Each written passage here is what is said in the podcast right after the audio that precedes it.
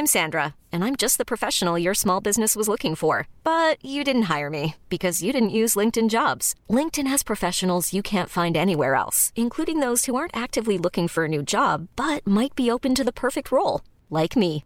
In a given month, over 70% of LinkedIn users don't visit other leading job sites. So if you're not looking on LinkedIn, you'll miss out on great candidates like Sandra. Start hiring professionals like a professional. Post your free job on linkedin.com/achieve today. Der er ikke mange steder, øh, hvor man ikke ved, hvem Margrethe Vestager er i dag, når hun kommer rundt. Og øh, jeg tror ikke, jeg siger for meget, når jeg siger, at, øh, at hun har altså en høj stjerne øh, i de fleste medlemslande. Ingen tvivl om, at hun gør et fantastisk stykke, arbejde her i Kommissionen for Europa og, og også for Danmark. Du lytter til Parlamentet, Altingets podcast om Europa parler d'Europe. Das ist ein guter Tag für Deutschland und es ist ein guter Tag für Europa. Brexit means Brexit. Lige om lidt vil det gå op for folk, hvor kompliceret det her er.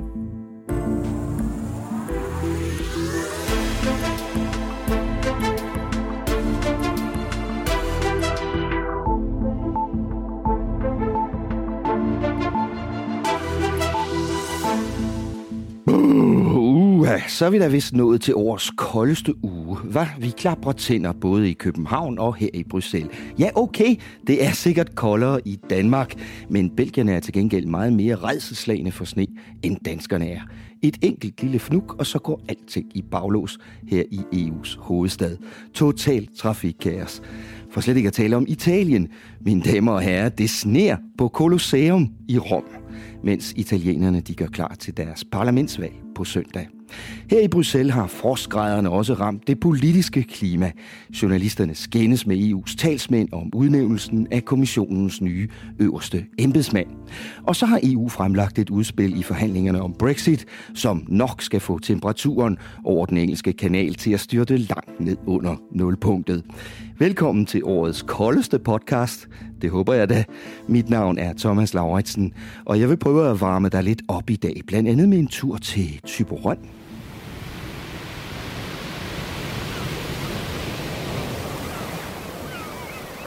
Eller øh, der er jo nok egentlig bare endnu koldere deroppe på den nordvestjyske kyst i de her dage. Men så må Michel Barnier altså bare klæde sig varmt på, må han. Selveste EU's chefforhandler om Brexit skal nemlig ud og sejle i fiskekutter oppe ved Tyborøn her lørdag. Jeg skal nok forklare dig hvorfor lidt senere. Jeg har også et interessant interview til dig i dag. Jeg har talt med kvinden, der fra i dag, fredag, bliver en af de højst placerede danske chefer i EU-systemet. Nej, det er ikke Margrethe Vestager, jeg mener. Det er Pia Arnkilde Hansen. Hende kender du måske ikke, men det burde du. For hun bliver nu en af kun tre vicegeneralsekretærer i EU-kommissionens øverste ledelse. Jeg har spurgt hende, hvad de store udfordringer bliver deroppe i toppen af EU's embedsværk. Om lidt kan du høre, hvad hun siger. Men allerførst skal vi lige høre lidt om nogle af de seneste dages begivenheder her i Bruxelles. Og til det får jeg i dag hjælp fra min gode kollega her i byen, Altingets journalist Daniel Bue Lauritsen. Hej Daniel, velkommen til dig. Hej Thomas. Nu er det altså ikke, fordi man skal hedde Lauritsen for at være med i den her podcast, men det hjælper. Forhåbentlig ikke. Vores EU-redaktør Rikke Albrechtsen, hun vender tilbage i næste uge. Men jeg har bedt dig, Daniel, om at komme i dag, fordi du blandt andet var med til EU-topmødet i fredags. Og jeg talte jo med Lars Lykke før topmødet, og der var han for eksempel lidt bekymret for, om EU-landene skal til at betale mere til EU's budget efter Brexit. Hvordan gik det for ham på topmødet? Det gik på sin vis meget godt. Han var jo i byen sammen med resten af stats- og regeringscheferne for at tale om Europaparlamentets indretning efter Brexit, diskutere om spidsenkandidatproces, men måske mest vigtigt skulle de tale om det næste langtidsbudget. Ja. Altså det nuværende udløber jo allerede i, i 2020, og så skal der et øh, laves et nyt. Øhm, og her der står EU i noget af en kattepine, fordi britterne de bidrager hvert år med 100 milliarder kroner, som pludselig forsvinder efter Brexit. Ja. Og det er altså samtidig med, at der bliver større udgifter til flygtninge, til migranter, til klima, til forskning, til alt muligt andet. Øhm, så der skal findes en løsning på en eller anden måde, og, og umiddelbart så er der, der er to muligheder. Enten, som øh, Europakommissionen foreslår, Europaparlamentet foreslår, så kan man hæve øh, landenes mm. bidrag lidt, sådan, så det bliver lige over 1% af, af bruttonationalindkomsten. Eller... Øh, Ellers så må man skære. Ellers så må man skære. Ja. Og det er jo det, Lars Lykke vil. Han vil ikke betale mere, sagde han til mig. Nej, det er han nemlig ikke så glad for. Nej. Øh, han foreslår i stedet, at man sparer nogle penge på nogle af de rigtig store poster på øbudgettet. Det er sådan noget som, som samhørighedspuljen øh, og landbrugsstøtten, som faktisk udgør øh, tre fjerdedel af det samlede EU-budget. Ja. Øh, men på forhånd kan det godt se lidt svært ud for Lars Løkke Rasmussen, fordi han har altså ikke ret mange støtter på den her position blandt de andre stats- og regeringschefer. Ja. Det kan tælles på en håndfuld, ja. øh, faktisk. Det var faktisk typisk en diskussion, hvor britterne ville have været enige med Danmark og ville have været en vigtig støtte, men de er slet ikke med i den her diskussion, fordi de er ikke med i EU, når det her budget skal, skal fungere. Så var der slet ikke nogen lande, der, der kunne hjælpe sig? Jo, og faktisk så var der måske lidt flere, end der Stykke Rasmussen havde regnet med. Mhm. Mm-hmm. Fordi da han kom ud efter topmødet, så, så var han positivt overrasket og sagde, at han havde fået flere venner i byen, end, øh, end han havde tænkt, øh, da, han, da han ankom fredag morgen. Mm. Ja. Og det er jo sådan nogle lande som for eksempel Østrig og Holland og, og nogle af de andre nordiske lande i EU, øh, som måske også er interesseret i at øh, ikke at bruge for mange penge. Men Daniel, der var jo også noget andet, de talte om, øh, stats- og regeringslederne på det her topmøde, som også handler lidt om, om, om fremtiden øh, for EU. Og det, det er den her øh, såkaldte spitzenkandidat-procedure, øh, der blev brugt sidste gang øh, kommissionens formand skulle udpeges i 2014. Der lykkedes det Europaparlamentet at få enormt meget indflydelse på, hvem det skulle være, næsten mere end stats- og regeringslederne. Øh, og nu vil de have, at sådan skal det også være igen, når der næste år skal udpeges en ny kommissionsformand til at afløse Jean-Claude Juncker. Øh, det sagde Lykke jo til mig, at han var meget imod. Fik han støtte til det? Det kan man godt sige. Der er sådan en rimelig udpræget øh, modstand mod spitzenkandidatprocessen ude i medlemslandene.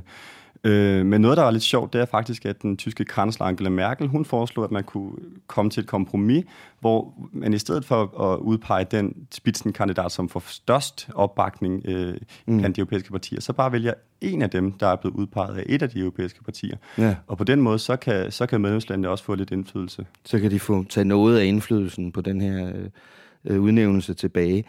Men hvad gør man så, fordi at, at Europaparlamentet har jo set, øh, de store grupper i Europaparlamentet, de har været ude og sige her efter topmødet, at det vil de ikke finde sig i. Det skal være dem, der bestemmer, ligesom sidste gang. Hvad sker der så? Det er ikke godt at vide, Thomas. Nej. Øhm, fordi de står jo i hver, hver sin øh, lejr, kan man sige, og der skal findes en, en formand. Ja. Øhm, så ja. who knows? Så det kan godt udvikle sig til lidt af en krise næste år, hvis parlamentet og, og regeringslederne simpelthen ikke kan blive enige om, hvem formanden for kommissionen skal være. Det må man sige. Ja. Daniel, et andet stort og, og svært emne i øjeblikket, som jo ikke rigtig var op på det her topmøde, det er jo Brexit, altså forhandlingerne om øh, Storbritanniens udmeldelse af EU. Øh, Det var ikke på topmødet, men det er jo ikke fordi, bestemt ikke fordi, der ikke sker noget. Nej, nu er der endelig kommet liv i Brexit-forhandlingerne igen efter et par måneder, hvor der faktisk ikke er, er sket det helt store. Det skete onsdag, hvor EU's Brexit-chefforhandler Michel Barnier han præsenterede et 120 sider langt dokument, som skal være sådan et, et udkast til, hvordan en skilsmisseaftale kan se ud. Mm.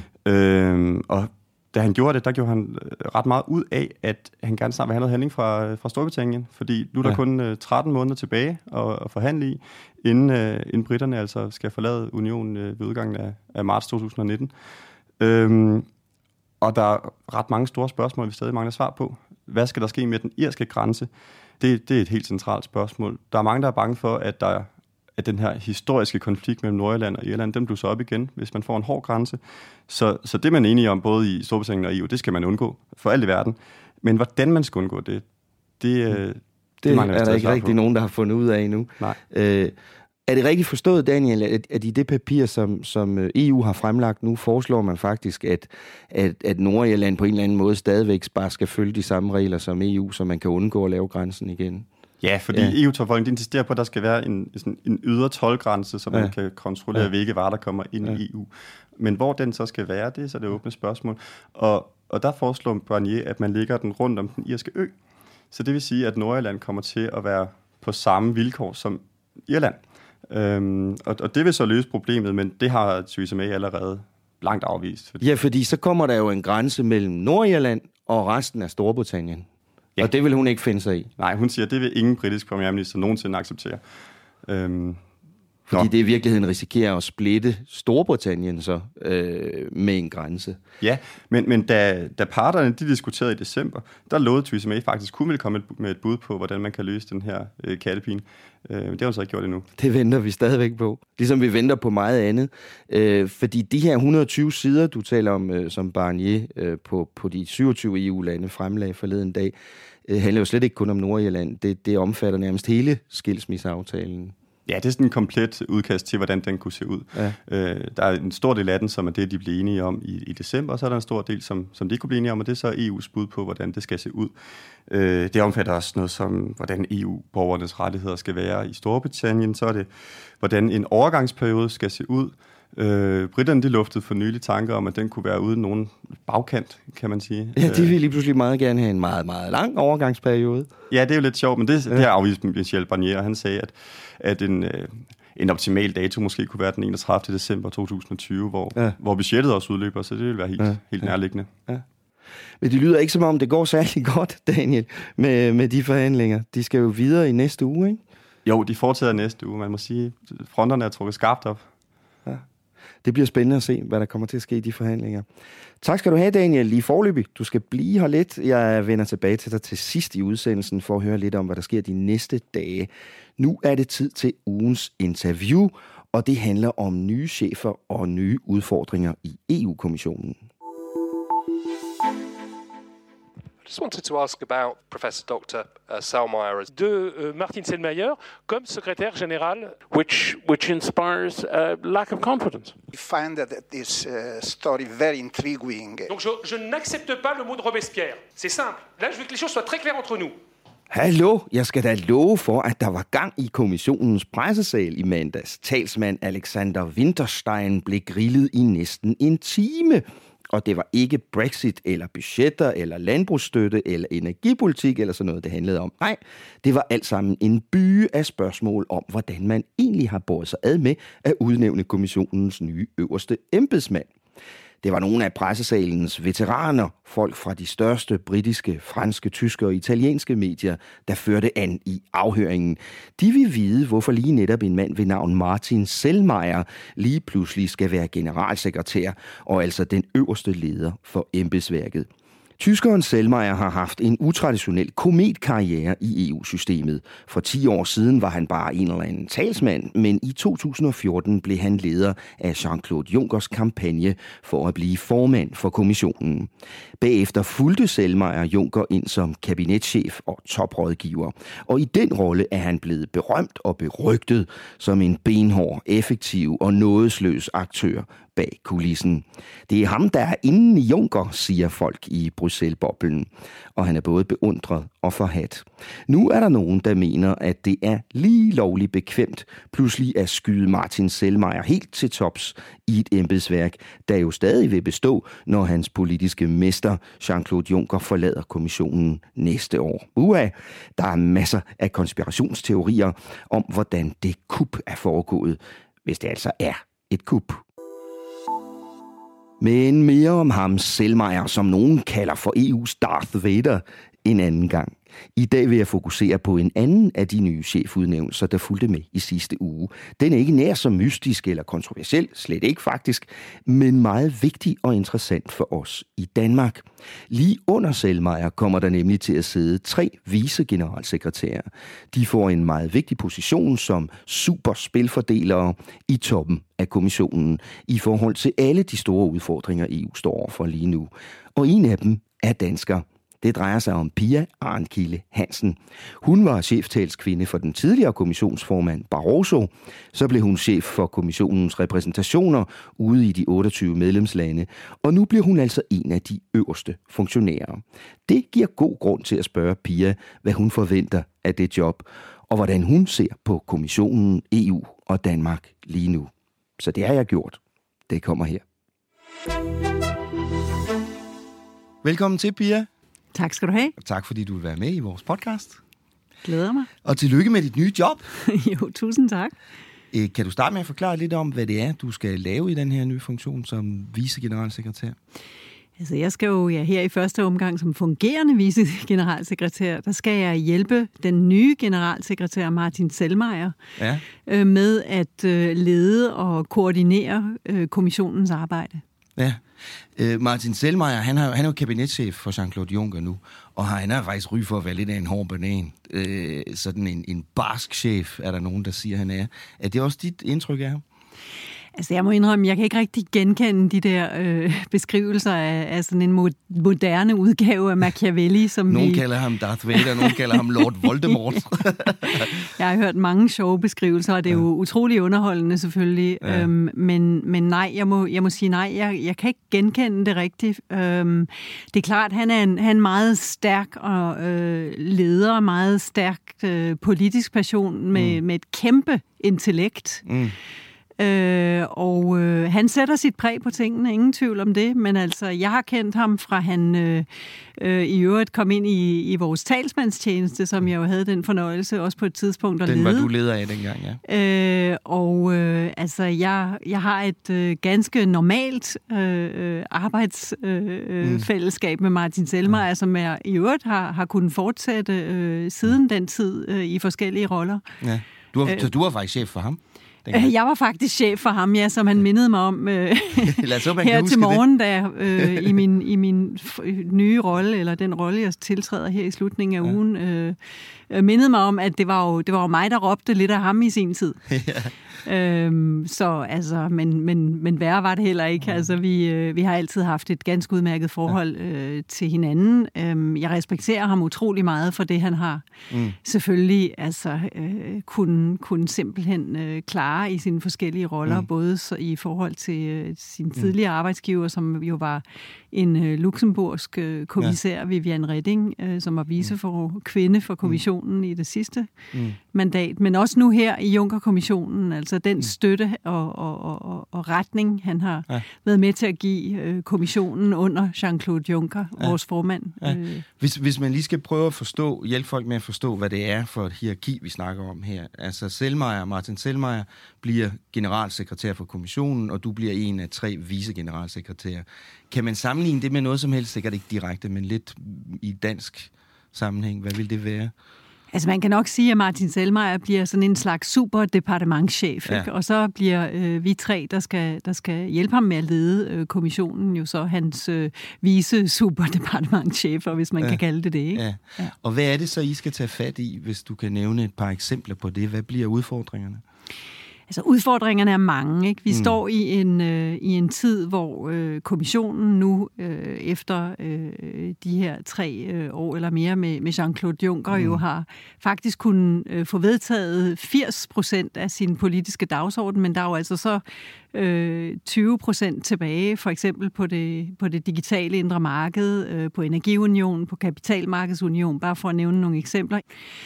Øh, det er jo nogle utrolig vigtige øh, sager, der stadigvæk skal besluttes i kommissionen. Som I skal nå, inden Som Som vi skal kommissionen nå. er færdig næste år, ikke? Ja, dem skal vi Ja. nå ret hurtigt faktisk, ja. fordi øh, Jean-Claude Juncker har sagt, øh, det skal simpelthen være færdigt øh, her i, i, i- i løbet af foråret. Mm. Øh, og derudover er der jo øh, en, øh, en stor mundfuld i øh, budgetrammen, som vi også skal have øh, fremlagt forslag på. Det nye Øh, langtidsbudget for EU. det ja. nye langtidsbudget for Ja. EU øh, Mm. i tiden efter 2020. Ja.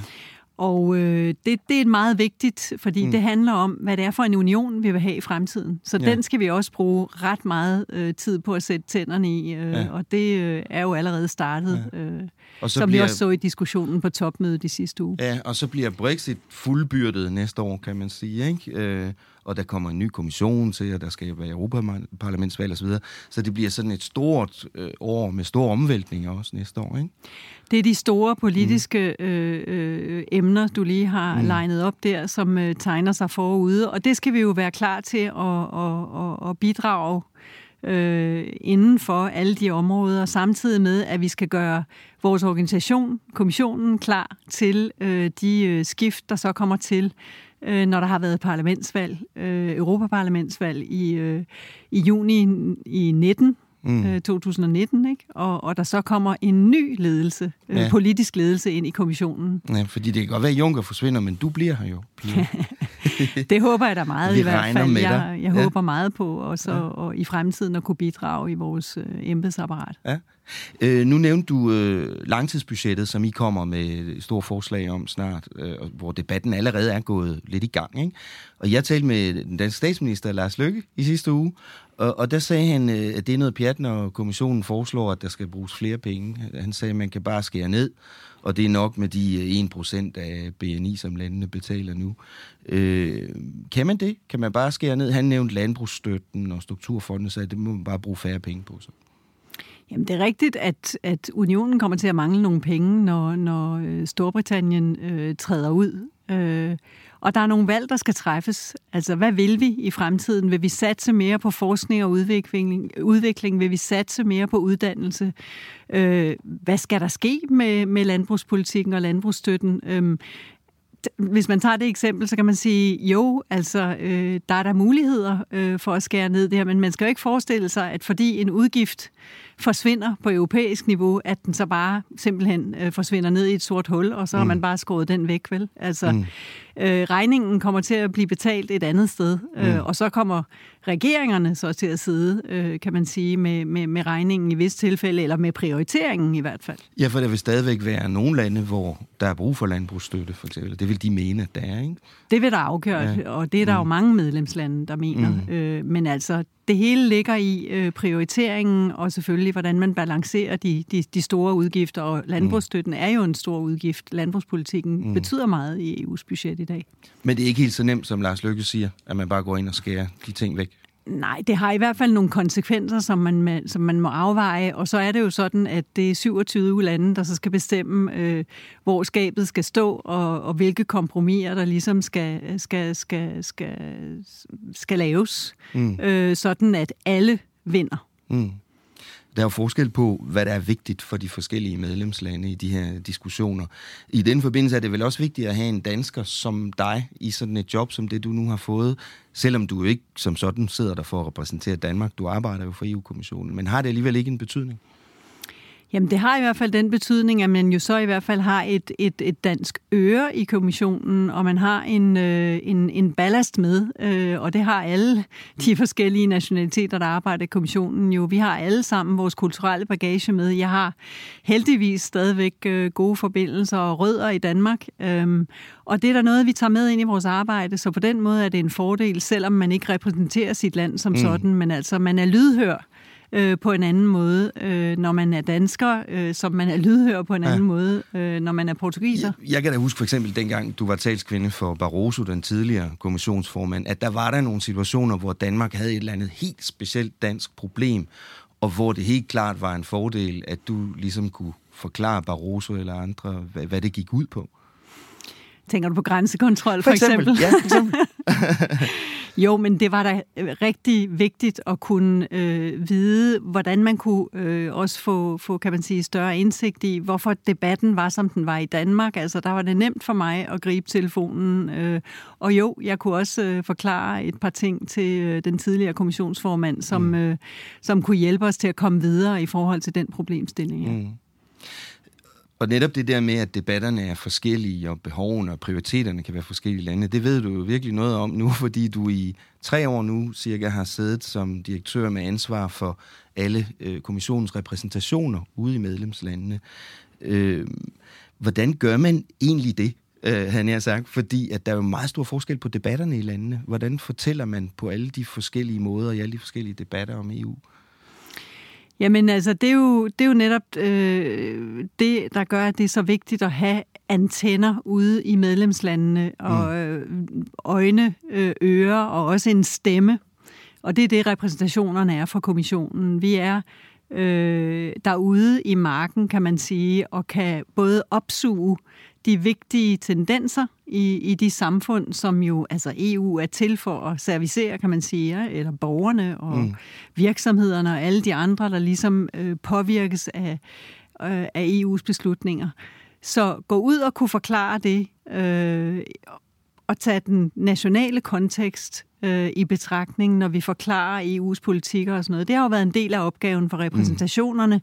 som jo altså ikke kun informerer og kommunikerer, men også repræsenterer ja. Jean-Claude Junckers kommission øh, Men- i terrænet. Men er der ikke nogen lande, hvor det er sværere end andre steder? Altså, der er jo nogle lande, der er ekstremt kritiske over for EU i øjeblikket. Sådan et land som Polen, for eksempel. Jamen det er der, og, øh, og der, er, altså, der bliver taget højde for den øh, både sunde skepsis og måske mere øh, uforståelige skepsis, der, der nogle gange kan være, hvis man sidder her i Bruxelles og bare mm. kigger ud.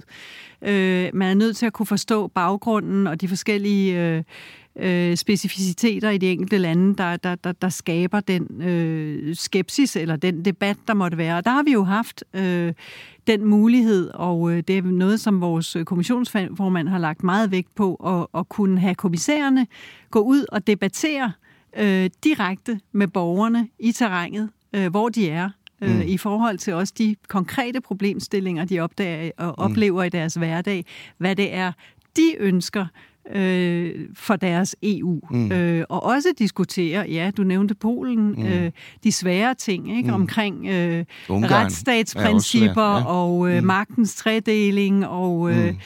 vækst og jobs, øh, som jo, det, det er ting, der både er, der, der er vigtige for, for, begge dele er vigtige mm. for polakkerne, men det er klart, det er ikke de samme ting, man diskuterer der, som man for eksempel diskuterer i Portugal, øh, hvor det måske drejer sig om at nedbringe arbejdsløsheden og, Mm. Og høre om, hvilke, øh, om man skal have et specielt øh, budget for eurolandene for eksempel, ikke? hvor det er jo så nok ikke lige det, man ville diskutere i Sverige, hvor man måske mere ville debattere, hvad EU ikke skal beskæftige mm. sig med. Hvad med Storbritannien? Der har I jo også en repræsentation stadigvæk, så længe det var. I Storbritannien har vi en repræsentation, og vi har faktisk også tre øh, lokale, regionale repræsentationer øh, i øh, Belfast og Cardiff og Edinburgh.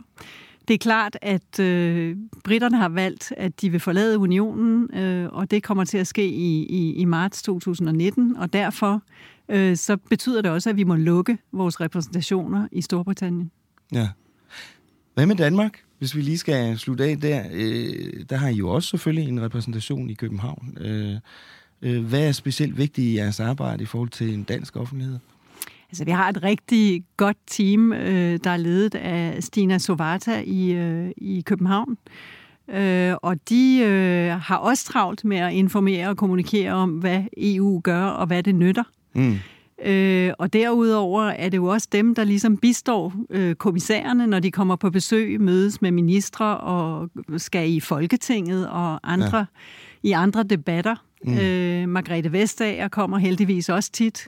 Mm. Øh, og selvom hun er utrolig selvkørende og, og, og gør mange ting selv, jamen så er vi jo også heldige at kunne øh, støtte hende, når hun for eksempel organiserer en, øh, en, øh, en debat, som hun gjorde for nylig på CBS med 400 studerende, eller når hun øh, diskuterer EU's fremtid med journalister eller andre øh, Mm. øh, af dem, hun meget jævnligt øh, debatterer med i Danmark. Pia, nu har du jo stor erfaring med både den her kommission og tidligere kommissioner. Øh, hvordan vil du sige, beskrive Margrethe Vestagers rolle i den nuværende kommission?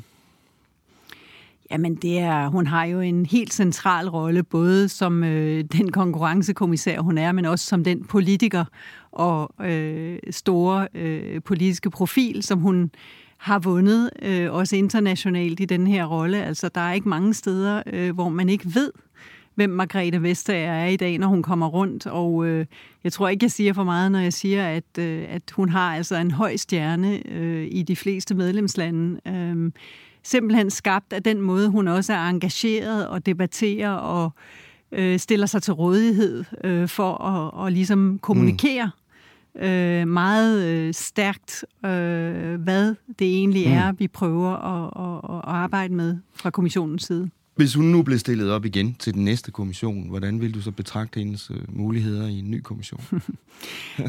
Det er jo i hvert fald ikke en spekulation, som jeg ligesom kan deltage i, fordi det, det, det kommer jo også an på, hvad, hvad en, øh, en dansk regering øh, beslutter i forhold til, til, til udnævnelse af den næste danske kommissær. Men altså, øh, ingen tvivl om, at hun gør et fantastisk stykke arbejde her i kommissionen for Europa og, og også for Danmark.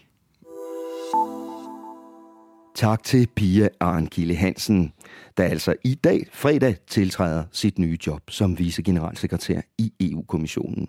Det sidste, hun sagde der, lød da lidt som en hilsen til Lars Løkke Rasmussen, som jo ikke lige var så vild med tanken om at genudnævne Margrethe Vestager, da jeg talte med ham i sidste uge. Gjorde det ikke det? Nå, lad os håbe, at Bjørn Kilde kan styre ham der Martin Selmeier, mørkets fyrste i toppen af EU, som nogen kalder ham. Ham kommer vi helt sikkert til at fortælle dig mere om i en anden podcast. Men nu til noget helt andet, som de plejede at sige i Monty Python.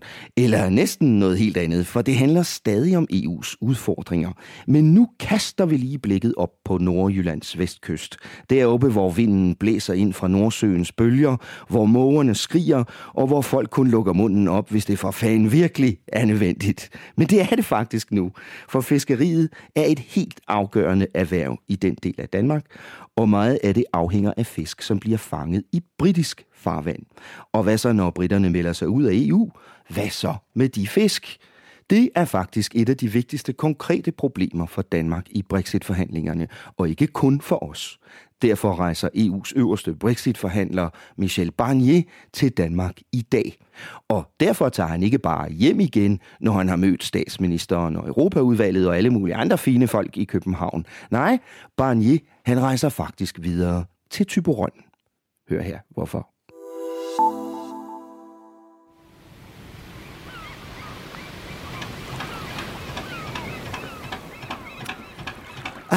Hvem der bare var ved Vesterhavet, eller Nordsøen, som det jo hedder for alle andre end os jyder. Ja, ja, jeg ved godt, at der blæser en stiv kuling, og at der sikkert er rasende koldt deroppe lige nu. Men jeg elsker nu altså havet, og jeg savner det her i Bruxelles. Og hvem ved, måske har Michel Barnier det lige sådan. Okay, han stammer godt nok fra bjergregionen Savoie i Frankrig, men han har altså været fransk fiskeriminister engang for 10 år siden. Og det håber de, at han kan huske oppe i Typerøn. Lørdag morgen sejler EU's leder af Brexit-forhandlingerne nemlig en tur i en fiskekutter ud for Typerøn havn. Og bagefter kommer den statlige franskmand måske lidt vindblæst, ind for at tale med fiskerne og de lokale politikere inde på Fiskeriskolen i Typerøn. Det gør han, fordi fiskene ude i Nordsøen meget hurtigt kan blive et stort problem i forhandlingerne om Storbritanniens exit. Ikke mindst for bestemte europæiske udkantsområder, som nu det nordvestlige Jylland. Derfor er de svært tilfredse med, at Barnier kommer oppe i Nordjylland. Folk som Lemvis borgmester Erik Flyvholm håber bare, at han kan tale andet end fransk. Ellers har vi en udfordring, som Flyvholm siger. Men han er virkelig glad for besøget fra Bruxelles. Vi ringede og spurgte ham, hvorfor. Hvis man kigger på de 27 tilbageværende lande i EU, så er der jo nogen, der er noget mere afhængige af at have adgang til, til, til det britiske øh, fiskeriområde end, øh, end andre. Og derfor vil der være nogen, for hvem fiskeridelen betyder rigtig, rigtig meget, og der kunne være andre lande, for hvem det betyder mindre. Mm. Øh, og der er det vigtigt for os at få i tale sat, at at der er altså nogle områder, øh, der er nogle lande, eksempelvis Danmark, hvor fiskeriaftalen er meget, meget vigtig. Det betyder meget for øh, vores øh, erhvervsudvikling, det betyder meget for vores eksportindtægter.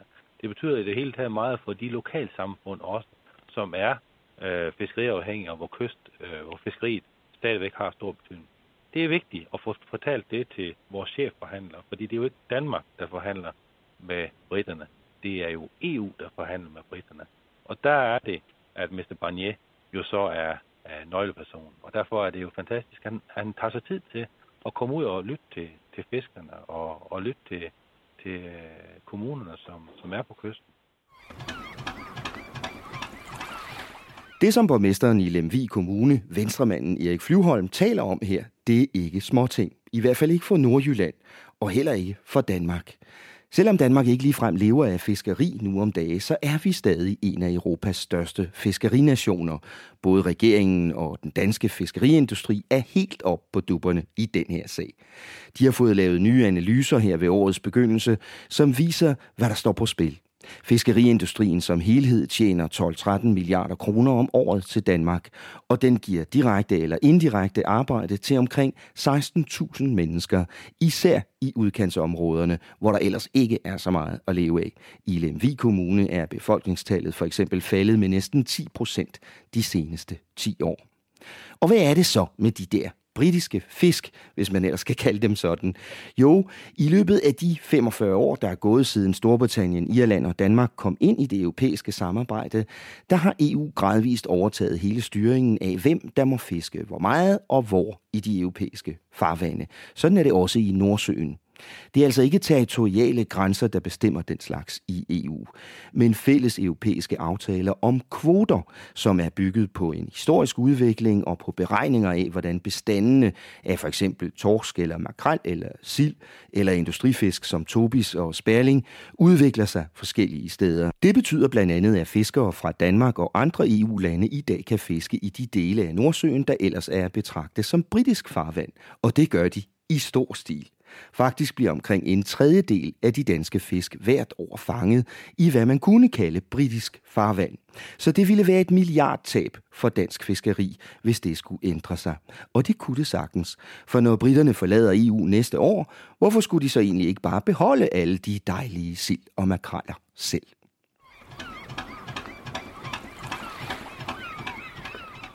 Take back our fish, råber de allerede i de britiske fiskeriorganisationer, og man kan egentlig godt se hvorfor. Mens britternes position på masser af andre områder er frygtelig kompliceret, så virker det ret enkelt her. Alt at vinde og intet at tabe, tænker de britiske fiskere. Og mange EU-lande, der ikke fisker i Nordsøen, vil være ret ligeglade. Derfor er Danmark nødt til at ræbe sejlene her, og det har regeringen gjort. Kort efter det britiske nej til EU i juni 2016 blev der skabt en særlig arbejdsgruppe om fiskeri under Udenrigsministeriets Brexit Task Force. Og lige siden er der blevet arbejdet intenst på at påvirke kommissionen og styrke alliancer med andre fiskerinationer. Sådan nogle landkrabber som østrigerne, slovakkerne eller ungarerne for eksempel er jo ret ligeglade med det her. Og de fleste af sydeuropæerne er selvfølgelig mere interesserede i Middelhavet. Men Danmark har også allieret i EU i slaget om Nordsøens fisk. Det er for eksempel Sverige, Irland, Holland og Belgien, og til en vis grad også stormagterne Tyskland og Frankrig. Men de har meget andet på spil, så det er vigtigt for Danmark at gå i front her. Formålet er at få overbevist alle de andre om, at ligneagtigt fiskeriet ikke kan sejle sin egen sø her, om jeg så må sige. For hvis fiskernes fremtid efter Brexit overlades til en selvstændig aftale, så har de ikke meget at handle med i Tyborøn, Skagen, Hirtals og Hanstholm. Den eneste chance for ikke at tabe hundredvis på længere sigt, måske tusindvis af job på den jyske vestkyst, det er at få gjort den nye fiskeriaftale med britterne afhængig af Storbritanniens overordnede frihandelsaftale med EU efter Brexit. Det er ligneragtigt det, som nordjyderne vil have Michel Barnier til at sige til London. Og det er derfor, at de er så glade for, at han kommer til Typerøn her i weekenden. Det handler nemlig ikke bare om EU, det handler om Typerøns egen overlevelse og om fremtiden for masser af mennesker i den yderste vestlige del af Danmark. Derover, hvor man stadig lever af havet.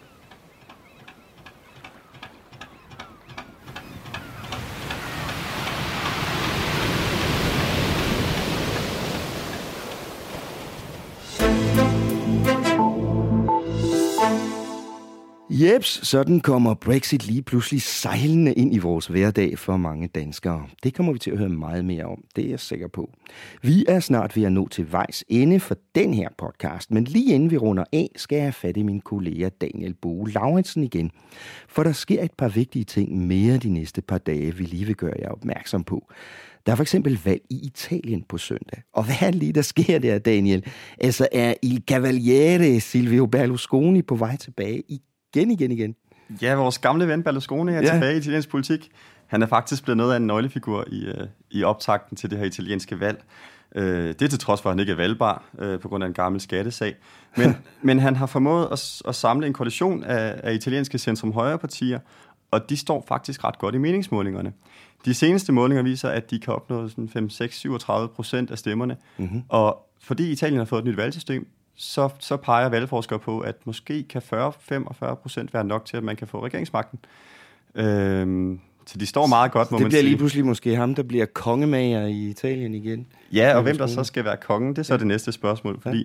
Berlusconi har allerede været ude at sige, at uh, Antonio Tajani, som jo faktisk er, er formand for Europaparlamentet, ja. han vil være et fremragende bud på en ny formand. Uh, dels fordi han, uh, han har en, en stor stjerne i Bruxelles, uh, og, og kan være med til at give Italien noget af den respekt og, og indflydelse tilbage i EU, som mange mener, de mangler. Og så er han jo altså en af Berlusconis gamle venner. Også det. Det hører også med til historien. Ja. ja. Men, øh, men Berlusconis øh, venner i Centrum Højre, det, det er kun en af tre blokke, der, der rigtig gør sig gældende ved valget på, på søndag.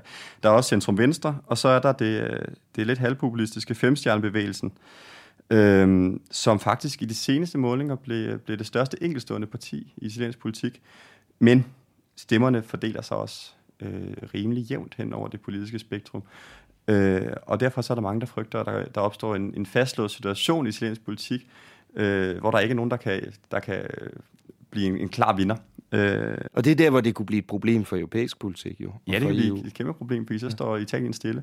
Øh, der er også det andet problem, det er, at, at femstjernebevægelsen gerne vil skrue op for de offentlige budgetter, og den italienske økonomi har det ikke alt for godt i forvejen. Mm. Øhm. Og, og Italien er jo et af de allerstørste eurolande, så hvis, hvis den økonomi pludselig kom helt ud af kurs, så kunne det blive virkelig øh, risikabelt for, øh, for eurosamarbejdet. Ja, ja, præcis. Og derfor så er der mange i Bruxelles, der håber på, at italienerne lidt efter tysk inspiration måske, de får deres egen große koalition, øh, hvor centrum højre og centrum venstre øh, finder sammen og, og laver en aftale, og på den måde sikrer stabilitet i støvlelandet. Ja.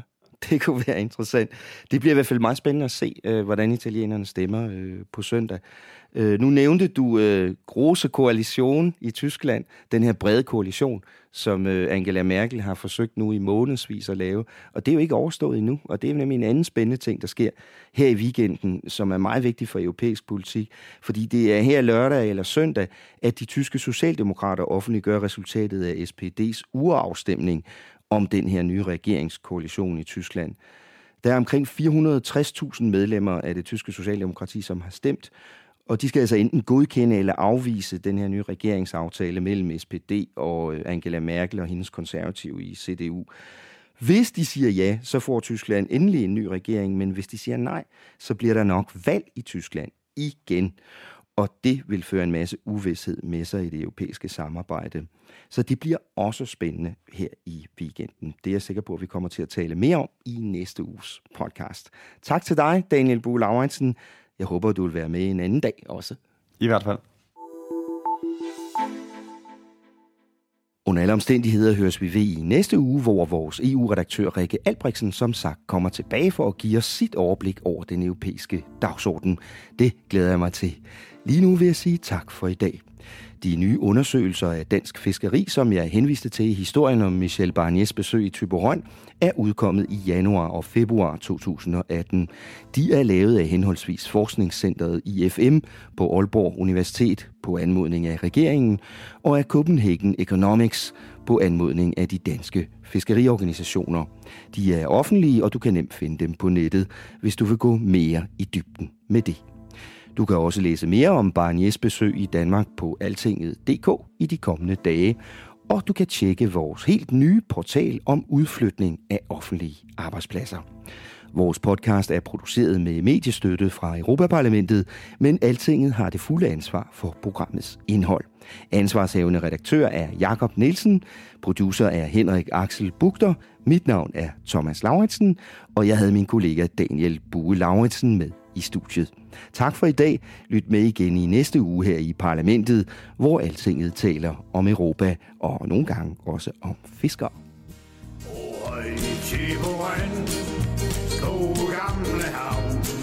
Snart er vi hjemme i din sikre favn.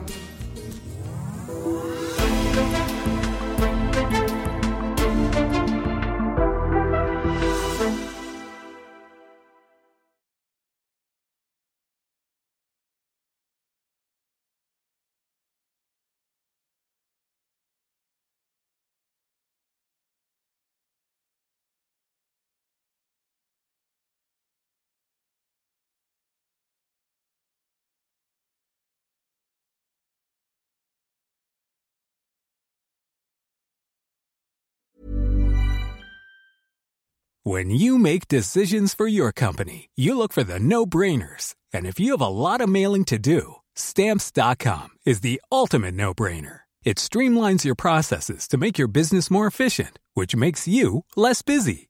Mail checks, invoices, legal documents, and everything you need to keep your business running with stamps.com. Seamlessly connect with every major marketplace and shopping cart.